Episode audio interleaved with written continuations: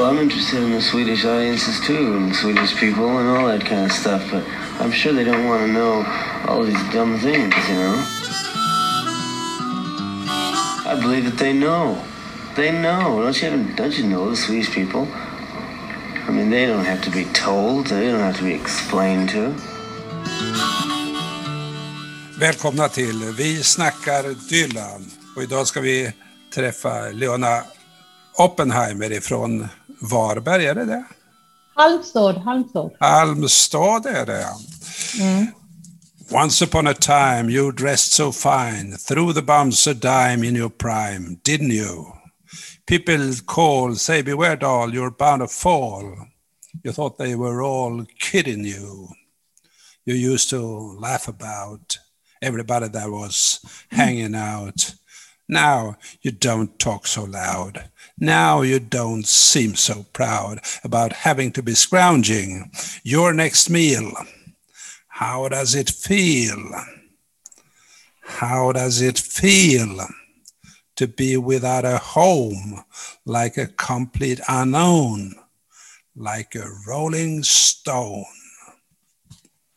Ja, det var som ni förstår första versen i Like a Rolling Stone, en av Dylans allra mest berömda låtar. Och den ska vi verkligen tröska igenom idag, Leona, eller hur?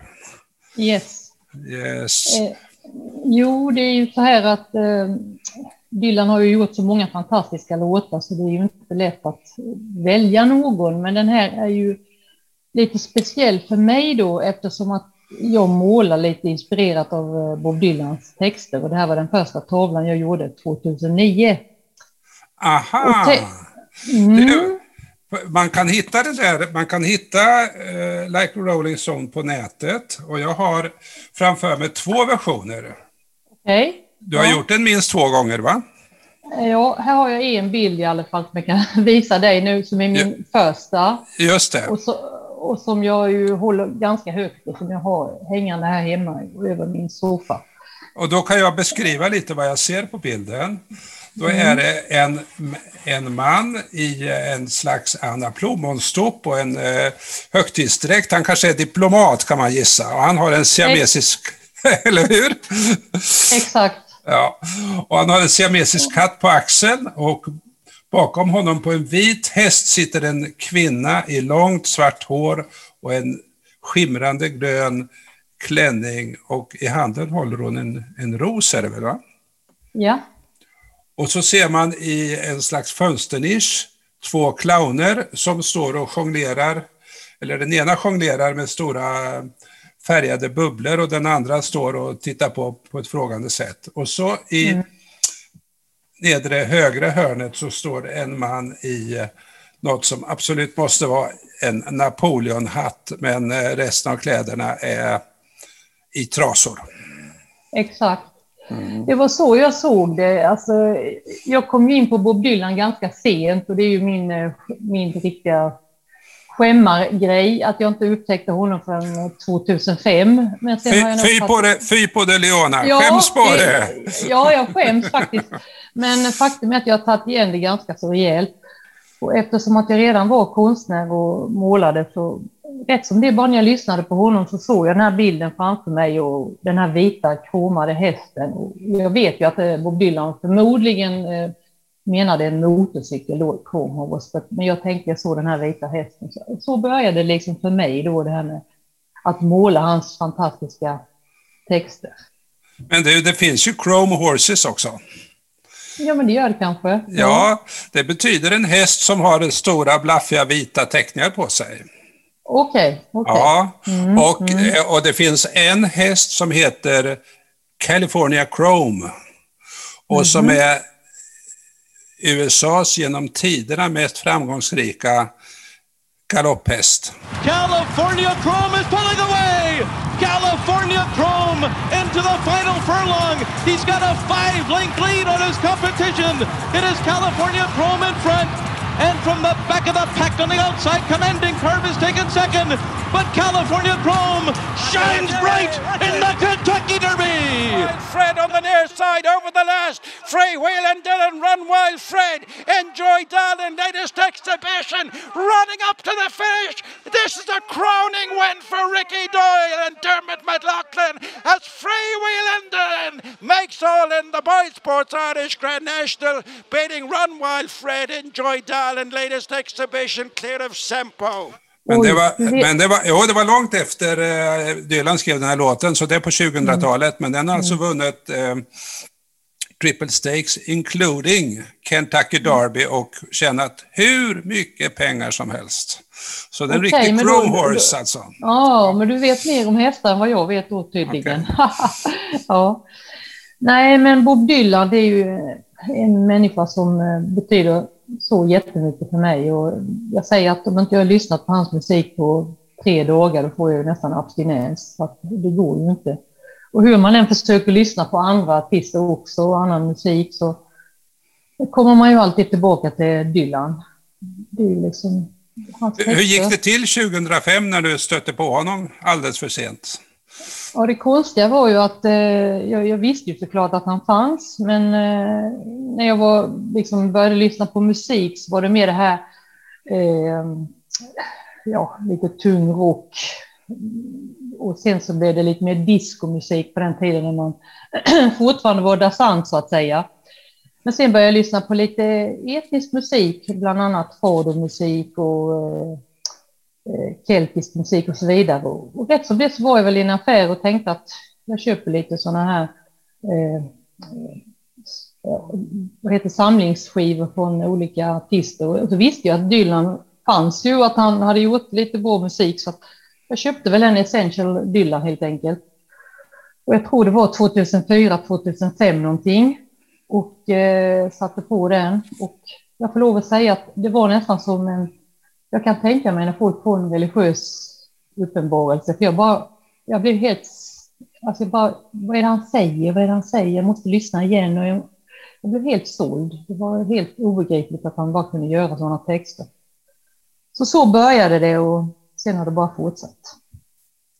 Och, och vilken låt från den där skivan minns du särskilt då? För det är en, det är en samlingsskiva som är hopplockad senare, Ja, eller hur? ja, det är en dubbel-CD då. Alltså, det var ju så att min pappa hade precis fått båt och jag var ju väldigt eh, tajt med honom. Och när jag hörde den här eh, It's not dark yet, alltså då bröt jag fullständigt ihop. Och jag tyckte att den var så otroligt vacker och poetisk. Och... Så det var väl den som jag liksom blev väldigt knäckt på. Och sen så tyckte jag när jag lyssnade på eh, Visions of Johanna, då fick jag ju gå tillbaka och, och så här kan man ju inte säga, så kan man inte skriva och det var ju helt obegripligt att man kunde skriva en surrealistisk text som jag såg det. Och på den vägen är det. På den vägen är det. Och nu Ja. ska vi gå in på Like a Rolling Stone och du, som du sa, det är svårt att välja, men du valde den i alla fall och du nämnde att, att det var för den första Dylan-målningen du gjorde var inspirerad. Exakt. Men hur kom det sig då, att du, att du började måla just den? Nej, det var väl bara att eh, Dylans texter är ju otroligt eh, nästan som filmer ibland. Alltså det är ju historier som han berättar och man får ju bilder. Och eftersom jag är bildkonstnär och då lyssnade på honom så bara såg jag ju detta framför mig. Att det här var ju så otroligt eh. Att man, man sitter på en vit häst och så är det inte bara en siameskatt slängd över axeln. Och det är kloner som jonglerar. Och, alltså det blir ju bara en surrealistisk bild helt enkelt som jag bara kände att jag måste göra. Så att jag kom in på det genom att just den låten, så därför är den ju lite extra betydelsefull för mig. Hur, hur många Dylan-målningar har du gjort då? Ja, det var kanske 50 stycken. Wow! wow. och du har utställning just nu, eller hur? Eh, nej, nu hade jag bara en liten eh, grej här, för vi har ju något som heter Konstrundan. Jag tror det finns i hela Sverige och här i vår trakt så är det just kring Kristi himmelfärd, så att jag hade bara öppet i galleriet. Men jag hade plockat väck de flesta Dylan för att jag ville ju jag vill ju ha en happening här i juli månad har jag tänkt. För det är det här med corona, man vågar inte sig på för stora saker ännu. Men eh, det blir ju då också att Lars Larholm, som jag känner väl, ska komma och spela och det blir juli månad då istället. Ja, men det låter ju väldigt spännande. Lars har ju varit med tre gånger i den här podden. Ja, jag vet. Han är en väldigt kär Ja, en fantastisk ja. Dylan-tolkare. Så det, ja. det låter som en begivenhet alltså. Så hur, hur hittar man till det där och när ska det vara? Eh, som jag preliminärt nu så säger vi den 3 juli, kanske till och med 3 och 4 juli. Men det är ju inte riktigt, eh, man får ju höra nu vad våra myndigheter säger. De säger ju att från och med juni så ska man kunna vara 50 sittande gäster, men det är ju inte riktigt bestämt ännu. Va? Men idén finns ju och jag hoppas verkligen att det ska gå. Och, och var är den någonstans? Ja, då är det ju i Trönninge som ligger en mil utanför Halmstad där jag har min arbetsplats och mitt galleri. Okej, okay, så då säger vi till alla lyssnare på den här podden att håll utkik efter ja. Trönninge i början av juli. ja, okay. exakt. Exakt. Okej, ska vi kasta oss in i den här låten nu då, Leona? Mm, ja. vad, är det, vad är det för någonting? Vad, vad, är, vad är det för känsla? Du har berättat om bilderna du mm. får, men ja. vad är det för känsla i den? Men det är ju det här att någon som tror eller inbillar sig att man, man är någonting, man har liksom allting fixat för sig och man glider på ett bananskal så att säga och i verkligheten så är det ju inte så då enligt Dylan utan eh, man är ganska lost istället. Detta är väl någon, någon kvinnofigur som han pekar på här, att hon hon tror allting har, hon har glidit fram genom livet och det har eh, fina skolor och fina bekant, bekantskaper och så vidare. Men egentligen så är hon ju inte någonting utan hon är helt utan hem och direction och så vidare. Och det är ganska läckert tycker jag. Och det är också att hon eh, blir påverkad av hur andra människor gör. Eh, det som man säger att eh, att de gör tricks for you, att du ska inte bry dig på vad alla andra människor gör, utan du är dig själv, så att säga. Så att, eh, man kan tolka en hel del i den texten. Mm.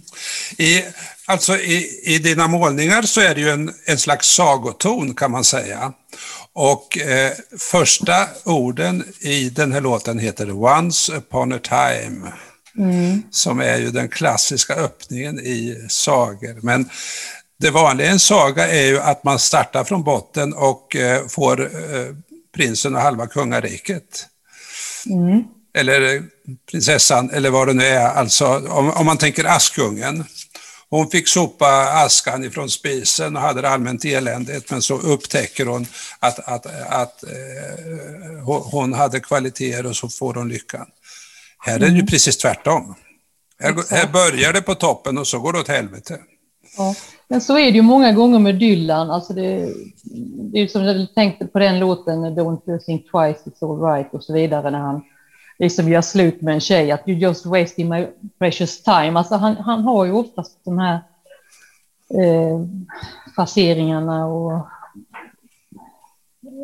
lite grann att han sätter dit de här människorna som han sjunger om. Att de ska inte tro att de har fixat det eller att de är någonting, för det är inte så. så. Just, just den raden har jag väldigt svårt för. Alltså, you just mm. kind mm. of wasted my precious time. Precis som inte han, den. han ja. inte har något ansvar för det där, utan det är du Nej, som har ja. stulit tid. Utan, ja. ja, men ändå så är det så otroligt äh, läckert faktiskt, när han säger det. Ja, det är ingen man, annan. För, man, förlåter, man förlåter ju honom och allting, vet du, det är bara så. alltså det är så? Okej. Okay. Ja. Ja. Men, men eh, jag håller kvar det där med saga och, och, och, och, det är ju så att säga ingen saga som bär till lyckan här, utan för mig är det en, en slags grekisk tragedi. Alltså att, eh, mm.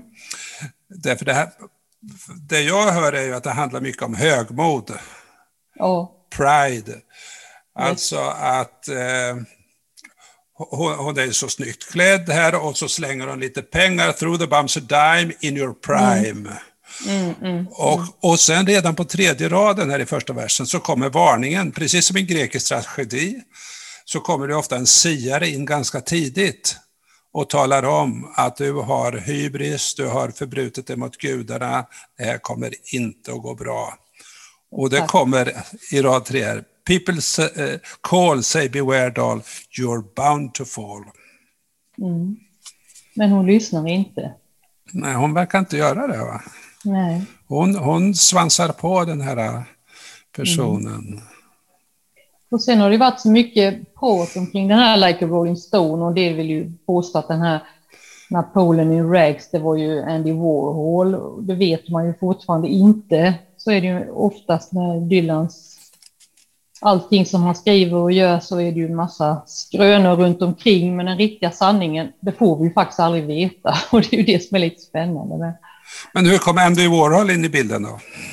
Nej, men Bob Dylan träffade ju honom och var ju där och bland annat fick den här stora Elvis-målningen som han ju tog på taket, biltaket och körde därifrån och rullade väl in och ställde i någon garderob. Och sen så dealade han ju med Grossman, fick någon äkta matta istället och han fick ju det. Ja, eller en, en, soffa har jag hört. Det är, ja, en soffa var det kanske. Ja, ja, ja det. det är en helt ja, fantastisk ja. historia. alltså Amerikas högst betalde konstnär mm. och och har gjort den person som inom musiken Dylan sätter allra högst, nämligen Elvis. Men ja. Dylan avskyr Andy Warhol och byter Exakt. bort skräpet mot en mm. soffa. Mm. Men det är sådana typiska saker som bara han kan göra. Ju, så. Ja, men det är väl därför man är så, i alla fall jag är ju så given för allting med Dylan, för att han är så annorlunda än alla andra. Han har aldrig öppnat upp sitt hem och han har aldrig berättat om sin familj eller visat upp i tidningar. Eller, han är ju väldigt hemlighetsfull och, och, när han väl säger någonting då är man ju liksom idel öra, man vill ju suga åt sig allting. Och, alltså, han är ju en otroligt speciell artist, det får man ju säga. Det är väl det som gör honom spännande.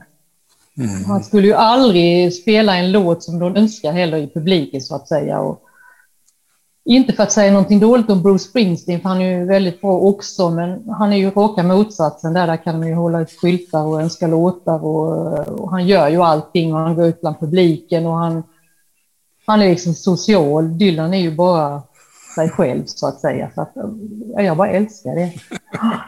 Ja. Ja. Um... Men jag har ju träffat honom i verkligheten och det var också en helt otrolig grej. Okej, okay, då får vi ta det direkt. Då. Hur gick ja. det där till? Eh, jag såg honom i Prag senast nu eh, 2019 var det väl, det var innan all den här coronaskiten kom ju. Och eh, dagen efter att eh, mannen och jag hade varit på den här konserten så gick vi lite på Prags gator och vi ville titta på antikviteter och så, så vi var inne i en antikaffär. Och precis när vi kommer ut därifrån så ser jag två figurer längre ner på gatan och det var ju omisskännligt att det var Bob den ena, för han går alltid med den här hooden uppe då. Han är ju lite speciell i sin gång och så hade han ju en liten biffigare man med sig då. Då säger jag till min man då att eh, ja, det där kommer Dylan. Ja, ah, du ser Dylan överallt, säger han. Ja, men det är Dylan, säger jag. Och det var det ju. Och han går ju in i den här antikaffären med sitt följe då, alltså den här mannen som var med. Och eh, jag fick ju lite knäpp grej där ju, så att jag tänkte att jag bara måste ju gå in igen. Så sa jag till min man att går du inte in utan stannar du bara här, för jag tänkte att han får inte lägga sig i. Så jag smet ju in vet du, och jag kom ju så nära Dylan som tre meter och det var ju han. Och jag kunde inte låta bli att säga då att uh, Hello Mr Dylan, it was a fantastic concert you had uh, yesterday. Så jag fick ju ögonkontakt med honom. Han svarade på sitt speciella sätt. Ja, ja, you think so? Yeah, yeah. Och så sa jag att uh, and I'm so happy to see that you seems to be in good health. Ja, yeah, ja. Yeah. Och så, så bara gick han ju och vände ryggen då, va, så att ja, jag kunde ju inte gå efter det. Liksom, man kan ju inte vara en stalker. Jag gick ju ut och väntade utanför och, och, då ångrar jag än idag, för då fick jag en sån där idiotidé att jag tänkte att nu ska jag ha en autograf. Det skulle jag bara aldrig gjort och jag skulle bara gått. Och han stod ju, hans eh, kompanjon stod ju i fönstret liksom visade att nej, nej, nej, nej, det här kommer inte gå. Lika bra du går. Men nej, jag stod ju kvar och sen kom ju Bob ut och då gjorde jag den där dumheten och säga please Mr Dylan, can I have an autograph? No, säger han ju bara och går vidare såklart. Så det blev ju ingenting. Okej, okay, så eh, det kan vi göra, ge till, eh, som ett råd till alla lyssnare här nu. Då, ja, att mm. eh, när ni stöter på honom på gatan, be inte om autograf, det gillar han inte. Nej, nej, det var så dumt av mig. För jag, jag, tänk, jag tänkte sen efteråt, alltså, synd att det inte stod någon blomsterförsäljare eller sånt i närheten, att jag hellre skulle köpt en blomma och liksom bara gett honom. Alla vill ju ha någonting av, av honom. Det hade varit roligt att jag kunde gett honom någonting. Men jag, jag, jag följer för den här idiotgrejen som jag ångrar än idag. Men jag fick i alla fall se han på så nära håll. Who threw that glass in the street? Yeah, this is Who right. did it? This Now you is better right. tell me. If somebody don't tell me who did it, you're all gonna get the fuck out of here and never come back. Now who did it? Ja, Leona. Vem har inte funderat på vad man skulle säga om man träffade Bob Dylan öga mot öga? En som inte sa någonting var filmfotografen Lars-Åke Palén. Han hade gjort en filminspelning i Norrköping och åkte med ett gäng tåg till Dylans Scandinavium-konsert 1978. En i gänget säger att hon känner en som jobbar med ljuset till Dylans konsert. Hon visste var gänget bodde, på Park Avenue, på Avenyn i Göteborg. Ja, vi går dit och bara kollar läget. Så vi står där ute. Ut kommer tre personer. Två biffar på varsin sida om en liten man i burrigt hår. Och Paléns fru Britta säger, det är han. Ja, kan det vara det? De följer efter den här trion och så kommer det ett trafikljus, det är röd gubbe, alla stannar och säger Palén, vi går fram och lutar oss och konstaterar att jo, det var han. Och så var det inte mer med den saken. Men vilken upptakt till den fantastiska Skandinaviumkonserten. 1991 går Joakim Jenke från Uppsala på Strandvägen i Stockholm. Han är på väg till en konsert på Cirkus och ser en liten figur och tänker det är nog en lookalike men berättar Joakim så såg min kompis att och han är verkligen en dylanist att det här är den riktiga Bob Dylan. Ska vi presentera oss? Ja, de gjorde det. Och sen efter en stund kom Dylan springande efter dem och frågade efter vägen till Cirkus. Han hade smitit ifrån sina livvakter.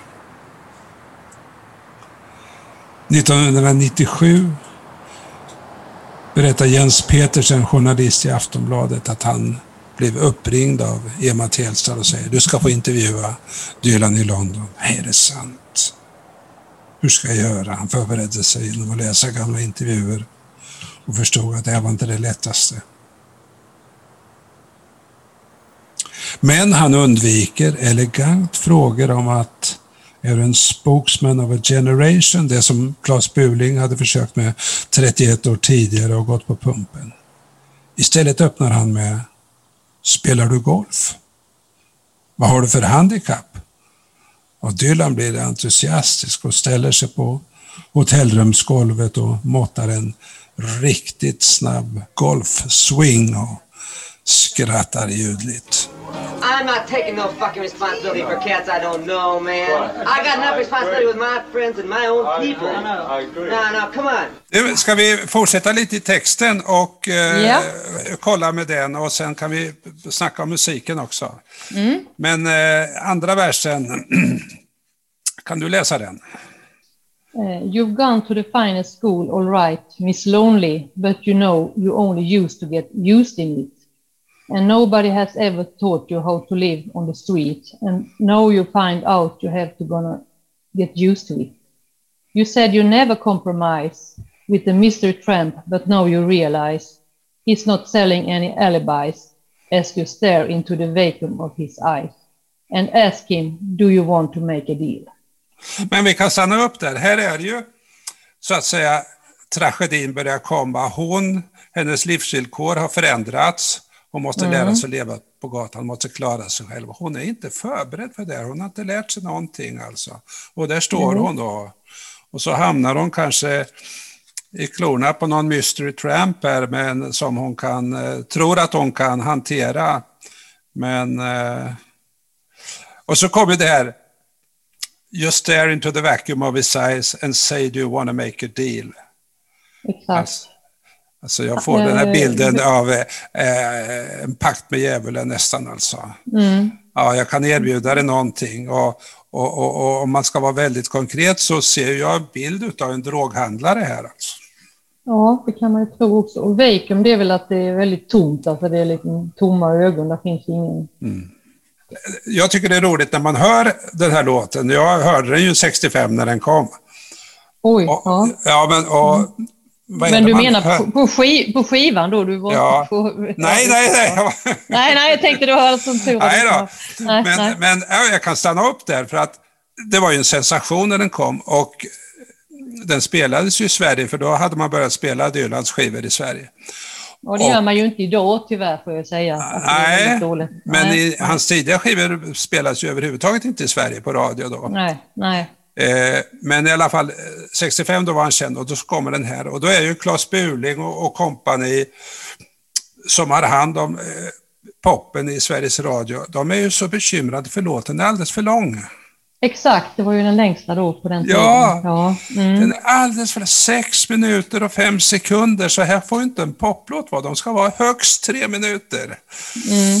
Ja, Okej. Men eh, det är ju fortfarande en fantastisk låt, det får man ju säga. Så att, eh, jag kollade faktiskt upp, han har ju spelat den eh, 2075 gånger, tror jag jag fick fram där på Expecting Rain. Senast på Irland 2019, så han har ju han har gjort den på olika sätt också. Det är det som är så spännande med Dylan, att han kan ju ändra sina låtar. En del gillar ju inte det, men jag tycker det är ganska spännande att han faktiskt kan göra nya arrangemang. Vad är Expecting Rain för någonting? Det är ju den här Dylan-sidan man kan gå in på och få reda på det mesta på nätet då. Där Så hur ofta- alla... Hur ofta går du in där? Nej, inte jätteofta faktiskt, men eh, man kan ju kolla ibland om man vill se vilka låtlistor han har gjort och vilka år han har spelat och hur många gånger han har varit på det stället och så vidare. Det finns ju rätt mycket sådant man kan ta reda på. Du, sen kommer tredje versen och det är ju den som har inspirerat dig mest när du målar de här bilderna. Va? Exakt. Mm.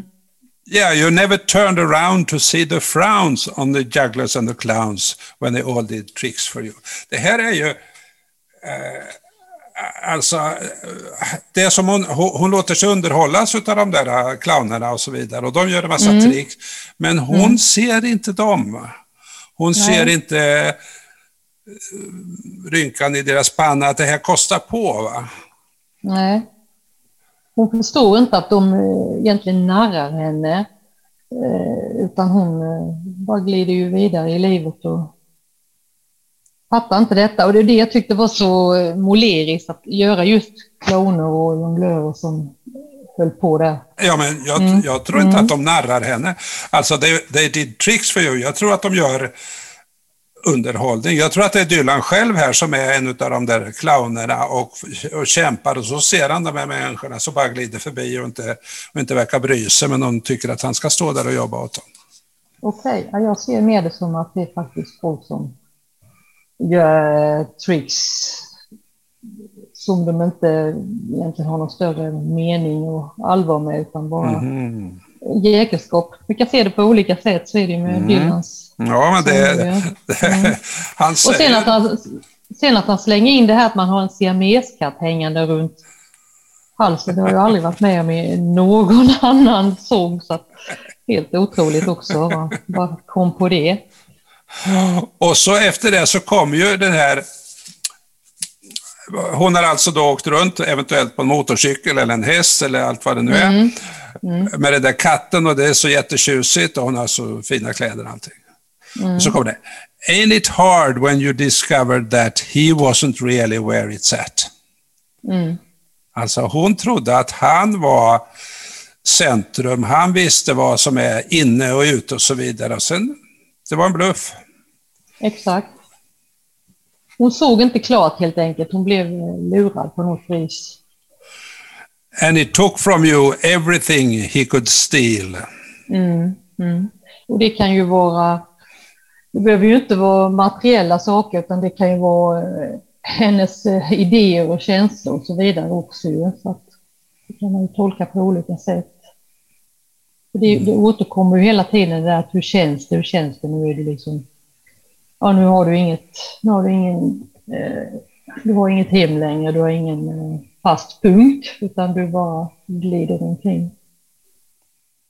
Och, och det här tycker jag är centrum i hela sången. Det är de här, eh, den, den här raden, How does it feel? Mm, mm, How does it feel? mm. Eh, För, för, för jag tänker, varför slog den här så starkt? Va? Det var ju producenterna, de förstod ju det här är någonting, det här är annorlunda, det här är jättebra, det här måste vi ut med en singel hur snabbt som helst. Va? Och den gick ju upp på Billboard i USA till andra plats. Första platsen orkar han ju inte med för att det var ju Beatles med help och ingen säljer mer skivor än Beatles på 60-talet. Men, eller hur? Det är omöjligt. Ja. Men han gick rätt upp till andra plats med en, en låt som är sex minuter och fem sekunder lång.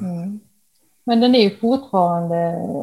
Det var väl också på den här intervjun, de här 60 minutes som Bob Dylan blev intervjuad, när han, eh, intervjuaren påpekar flera gånger att eh, så och så många år har ju din Like a Rolling Stones legat eh, alltså utav de mest lyssnade eller uppskattade låtarna. Men Dylan är på sitt vanligt coola vis att oh yeah yeah, it was last year. You don't know what will be the, ne the next year. Så han är ju alltid lite misstänksam. Och så han är ju, ja. Ja, och så fjärde versen. Princess on a steeple and all the pretty people. Steeple undrar jag vad det var, men jag har förstått att det är något kyrktorn eller något högt torn eller något liknande. Mm. ja, det var ju, jag kollade på det också. Det är ju torn eller spira. Ja, och då får man igen den där bilden, eh, alltså att en saga, den om prinsessa som är där högt upp i tornet Ja. och hon är på något sätt isolerad från verkligheten under henne och så har hon då en massa glada vänner som eh, Ja, men lite grann också det här man säger, innefolket som, som också existerar i verkligheten som står och tror att de har allting fixat och de står och pratar sitt snicksnack så att säga. Va? Och Egentligen ingen större mening med det, va? men de har det på det torra så att säga. Va? Och det är väl lite det han syftar på där kan jag tänka mig, att alla de här tjusiga människorna som står med sin drink och pratar Har du- strunt. Har du hört historien om Edie Sedgwick? Eh, ja, vilken tänker du på där nu? Ja, Edie Sedgwick, eh, hon var och hängde med, runt Andy Warhol på The Factory. 64, 65 och hon var ju the it girl kan man säga. Hon, hon var en sån här eh, fotomodell som lanserades i Vogue och eh, Warhol skulle göra filmer med henne och alla hängde runt henne och folk var ju som flugor som en, kring en sockerbit runt Warhol. Och du vet, alla var ju där va. Okej. Och, eh, och så eh, hängde Dylan lite grann där och hon blev förtjust alltså i Dylan. Ovanligt. ja, ja. okej. och hon vill göra film med honom men han, han slår ifrån sig. Men där tror jag, alltså den här historien, att han tyckte att, att Warhol hanterade henne illa. Hon gick ju ner sig i svårt drogmissbruk där och, och eh, dog en överdos 1971 sen, så det var ju väldigt tragiskt öde. Och det är svårt när man har hört det att inte det, alltså, den här låten är ju inte en berättelse om hennes liv, men alltså att det finns där som en slags resonansbotten tycker jag. Eh, för det är så mycket av de här detaljerna som, som, som stämmer in. Alltså. Året är 1965 och vi befinner oss i New York City. Vi vandrar på East 47th Street och eh, vi går in och tar hissen upp till femte våningen. Där öppnar sig en enorm utrymd fabrikslokal. En eh, dekoratör vid namn Billy Name har målat hela det stora rummet i silver och klätt väggarna i metallfolie och trasiga speglar hänger överallt. Det finns Andy Warhol och han har slutat måla soppburkar. Nu trycker han silkscreen porträtt av kändisar för skyhöga priser. Det är alltså den berömda The Factory. I ett hörn sitter Paul Morrissey och filmar Ultraviolet sovande i den berömda röda soffan. I ett annat hörn sitter Candy Darling och Truman Capote. Och mitt på golvet ser vi Lou Reed och Nico diskuterar ett skivomslag och tittar på ett förslag som Andy har gjort med bananskal. I hissen upp till femte våningen har Edie Sedgwick, Vogues Girl of the Year 1965 och Superstar i Andy Warhols film Chelsea Girls just försökt övertala Bob Dylan om att göra en film med henne. Men han tackade artigt nej. Och sen kommer ju det här med att Napoleon in rags, the language that he used. Och det är det som man tror då att det var Andy Warhol han syftade Ja, det tror inte jag. Det tror du inte? Nej, jag tror att det där är Dylan själv, Napoleon in rags. Okej. ja. Nej, det kan vara lite långsökt, men Mm. alltså Dylan var ju, eller är ju en romantisk, oerhört uppburen poet. En annan som var det 150 år före honom var Lord Byron. Yes. Och han skriver i Don Juan så här. I was reckoned the grand Napoleon of the realms of rhyme, but I will fall. Okej. Det är häftigt va? Och, och det, det låter ju som en rad av Dylan, eh, the Napoleon in, the reels of rhyme. Mm. Men det är ju det som är med Dylan och som man har fått eh, reda på att han är ju så otroligt beläst och eh, han har ju klart liknelser från alla möjliga olika litteraturer, inom litteraturen, alltså religiösa texter och poetiska texter och så vidare för att han Enligt hörsägen så läser han ju mycket och kan mycket och så, så att det är ju helt klart att det kan vara så. Och sen kommer det här i fjärde versen. Alltså hon, hon eh, var road utav, you used to be so amused at Napoleon in rags. Alltså hon tyckte att då den här sångaren som hon träffade på Factory, om jag håller kvar den envisa tolkningen här nu då, eh, att, att det var ju så fantastiskt. Och, och, så, and the language that he used, för det är ju det som händer vid den här tiden i mitten på 60-talet, att, att folk blir ju helt förhäxade. Precis som du blev 2005 så blev man ju 1965 helt förhäxad av hans språk. Det här är något, här är något annorlunda, det är något nytt. Va? Men sen kommer det här, You're invisible now, you got no secrets to conceal. Exakt. How does it feel? Och, och f- för mig är det som att det är som att han har gjort ner den där kvinnan som har ett så olyckligt öde. Men om vi släpper det där med Sedgwick och kompani, för det, är- det är ju egentligen bara utan verk. Men om vi tänker vad, vad, vad låten handlar om så tycker jag att här finns en slags öppning, en befrielse. Hör du det så på det viset eller? Nej, alltså jag menar, mm, nej, jag tycker inte det är någon befrielse, utan det är mer att mm, du, du, du har ingenting mer att dölja och du är osynlig. Alltså jag tycker mer att det nästan att få det till att uh, hen eller hon är väldigt betydelselös här på slutet. Så jag vet inte om jag Ja. kan kalla det för befrielse. Ja, men eh, det här är spännande tycker jag, att, att, att man kan dra åt olika håll här. För att en idé kunde ju vara att, att, ha den där rikedomen och den där bakgrunden och de här ytliga vanorna som har det en slags belastning. Va? Och så når de botten här. Då är when you, ain't, when you ain't got nothing, you got nothing to lose. Exakt. Men You're invisible now, you got no secrets to conceal. Nu är du fri. Nu kan du Ja. börja leva. Ja, så kan man också se det. Men Dylan har ju haft eh, lite grann utav de där texterna från och till. Alltså det är väl någon låt också där han säger att eh, alltså den som inte har någonting, han, han har ju mycket att, mer att förlora och eh, han har ju haft den här fraserna i flera andra låtar faktiskt. Ja, jag, jag tänkte på den. Ja, Eh, eh, eh, when you get... When you lost everything, ja you, can only, you can lose a little more. Just you det. can always lose a little more. Den Ja, är så mm. fantastisk den raden va?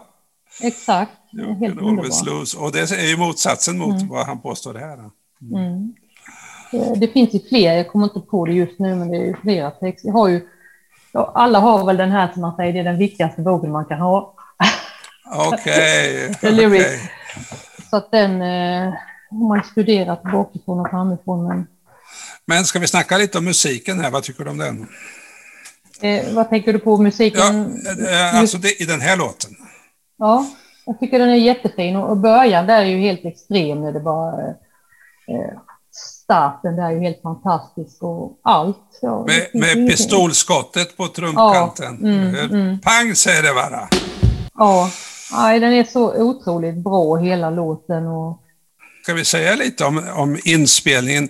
Greil Marcus har ju skrivit en bok eh, som en hel bok om inspelningen av den här låten. Ja, det var väl eh, juni 65 någonting de körde den. Va? Men det var väl ganska snabbt eh, själva inspelningen vad jag förstår. Ja, vi, vi kan ju börja med hur texten kom till. Och, och där finns ju lite olika versioner. Då har han varit på den här turnén i eh, England och kommer hem i juni. Och, och då sägs det att på planet hem, då är han så trött och tjurig och sur och förbittrad och på gränsen till utbränd. Och då skriver han på ett ställe säger han att han har skrivit 10 sidor, på ett annat ställe säger han att han skriver 20 sidor, på en tredje gång så säger han att han skriver 30 sidor spyor på planet. Oj. Har du hört detsamma Ja. eller? Ja. Nej, den har jag inte hört faktiskt, det du säger nu. Det är nytt för mig. Ja, jo då, så, så det är bara text, text, text. Och då är han i ett läge där han till och med funderar på, ska jag sluta och hålla på och skriva låtar och sjunga? Och han börjar skriva den där Tarantula-boken. Så det här är en massa text och så åker han då eh, upp till Woodstock och sätter sig ändå och börjar sortera i den där textmassan. Och tar bort och tar bort och tar bort. Och så sätter han sig och klinkar på pianot. Och så säger han att pianot börjar sjunga.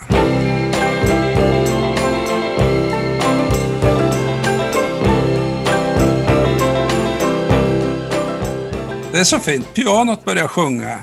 Så ungefär det dyker upp att det här kanske kan bli en låt. Så, så det är en fin historia. Och då sitter han emot det här kanske kan bli en, en låt. Och så kommer han och tänka på att han har träffat Mike Bloomfield i Chicago. Och ber att han kommer upp till, till Woodstock. Så då sitter de och klinkar där. Eh, Bloomfield med sin gitarr då och så Dylan med sin, sin eh, på pianot. Och sen så kommer, så kommer de ju till, eh, är ju han inbjuden att eh, spela in den 15 juni 1965 på Studio A i New York. Den där historien i, i eh, studion är ju rätt välkänd, men jag kan dra den så får du rätta mig om jag har fel. Men alltså, då- är det, Tom Wilson är producent. Och så sitter de där i studion och så är det då Mike Bloomfield och så är det Bobby Gregg på trummor och Paul Griffin som ska spela piano. Och, eh, och då gör de fem inspelningar den 15. De börjar halv tre på eftermiddagen, någonting sånt där. Och Dylan sitter där och, och de kör den lite i valstakt, för i vanlig ordning så säger ju inte han hur det ska vara och det finns ingen Nej. klar plan och de liksom prövar sig fram och så vidare. Men så tröttnar han på det där. Och sen nästa dag, den 16 juni, då har det dykt upp en liten kille som heter Al Cooper. Just det, just det. Och han är bara 21 år och han är där som någon slags praktikant. Men han liksom, tänk om han skulle kunna få vara med och spela. Eh, det får han ju inte. Men vet du hur det gick till sen då, hur han kom in i det där? Ja, när du säger det så kommer jag nog eh, att känna igen det, men jag kan inte riktigt... Nej, ja, men då, då är det i alla fall så att Mm. Tom Wilson bestämmer hur det ska gå till och, eh, och så sitter eh, Al Cooper med Tom Wilson bakom den här, eh, du vet, studion bakom en spegel då. Ja. Och så sitter eh, Al Cooper och tjatar på Tom Wilson. Kan inte jag få vara med? Kan inte jag få vara med? Nej, nej, nej, du, du är för ung, du kan inte det här och så vidare. Nej, det går inte. Ja, man kan inte få hoppa in på, på orgeln där då? Ja, men du är ingen organist, du kan inte spela orgel. Ja, men jag kan inte få pröva. För att Paul Griffin han ska spela piano istället. Nej, det får du inte säga Tom Wilson. Och så, och så går Tom Wilson, han får ett telefonsamtal så han går ut och de fortsätter att spela in. Då springer Al Cooper in bakom, sätter sig bakom orgeln och spelar. Och bara smäller på där. Ja, Ja, ja, ja, ja. och han är ja, gitarrist, va, men han har, han har prövat lite på orgel förut. Ja, Och sen, ja det går ju så där, de spelar in en massa inspelningar där och så, så ska de lyssna. Och så på den andra inspelningen den dagen så säger Bob, vad fan är det där? Vrid upp orgeln. Ja men det är ju det är Al Cooper, han, han är ingen organist. Tyst, du ska inte tala om för mig vem som är organist, säger då Dylan. nej, nej. Vrid upp, säger han. Och det, är ju, det här är ju musikhistoria. Va? Mm.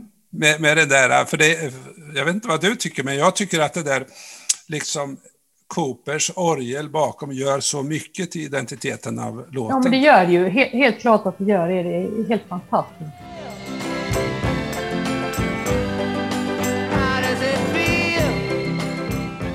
Ja, för det, eh, man känner nästan att man själv är med där bakom studion och hör snacket och de gruffar lite. Men, men det är ju ofta så eh, vad man har hört om Bob Dylans inspelning att det blir så här lite konstiga saker som inträffar som han nappar på då som egentligen inte var meningen från början. Oftast blev det ju bra. Och det var väl någon inspelning med, nu kommer jag inte ihåg vilken, men det var en himla massa musiker och till slut slängde de ut så det var bara ett par stycken kvar och nu, nu kommer jag inte alls ihåg vilken det var men storyn eh, finns ju där. Va? Så att, eh, det händer ju mycket runt hans inspelningar. Det är inte bara...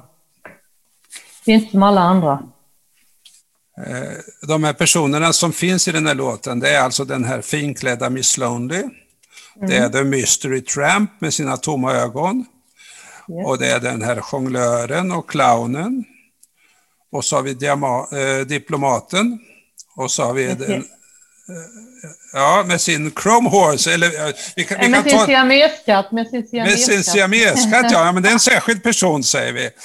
Och sen Ja. är den här, eh, vi säger att det är en vit häst, the Chrome Horse. Mm. Och sen har vi den här prinsessan i tornet, som kanske är samma som eh, den finklädda Miss Lonely. Och så har vi Napoleon i trasor. Yes. Och sen har vi en rullande sten. Vem är det utav alla de här? Uh, det är nog uh, clownen. Bollar. jag, vet faktiskt inte. Jag har inte tänkt den tanken. Nej, men den är bra, den är bra för på dina målningar Mm. så står ju clownen där och, och de här bollarna de är olika storlekar och de är olika färger och de, Mm. de gör mönster och de gör en massa saker. Det är ingen dum bild alltså. Nej, det är det inte. Men så är det ju i världen också, att man ska inte låta sig påverkas av clownerna runt omkring en. Om vi nu går in på hur världen ser ut och politik och så vidare. Alltså det är ju bara clowner och jonglörer allihop i mina ögon. Ju. Så att, eh, man kan inte låta sig påverkas. Man får ju gå sin egen väg. Som Dylan säger också, don't follow leaders.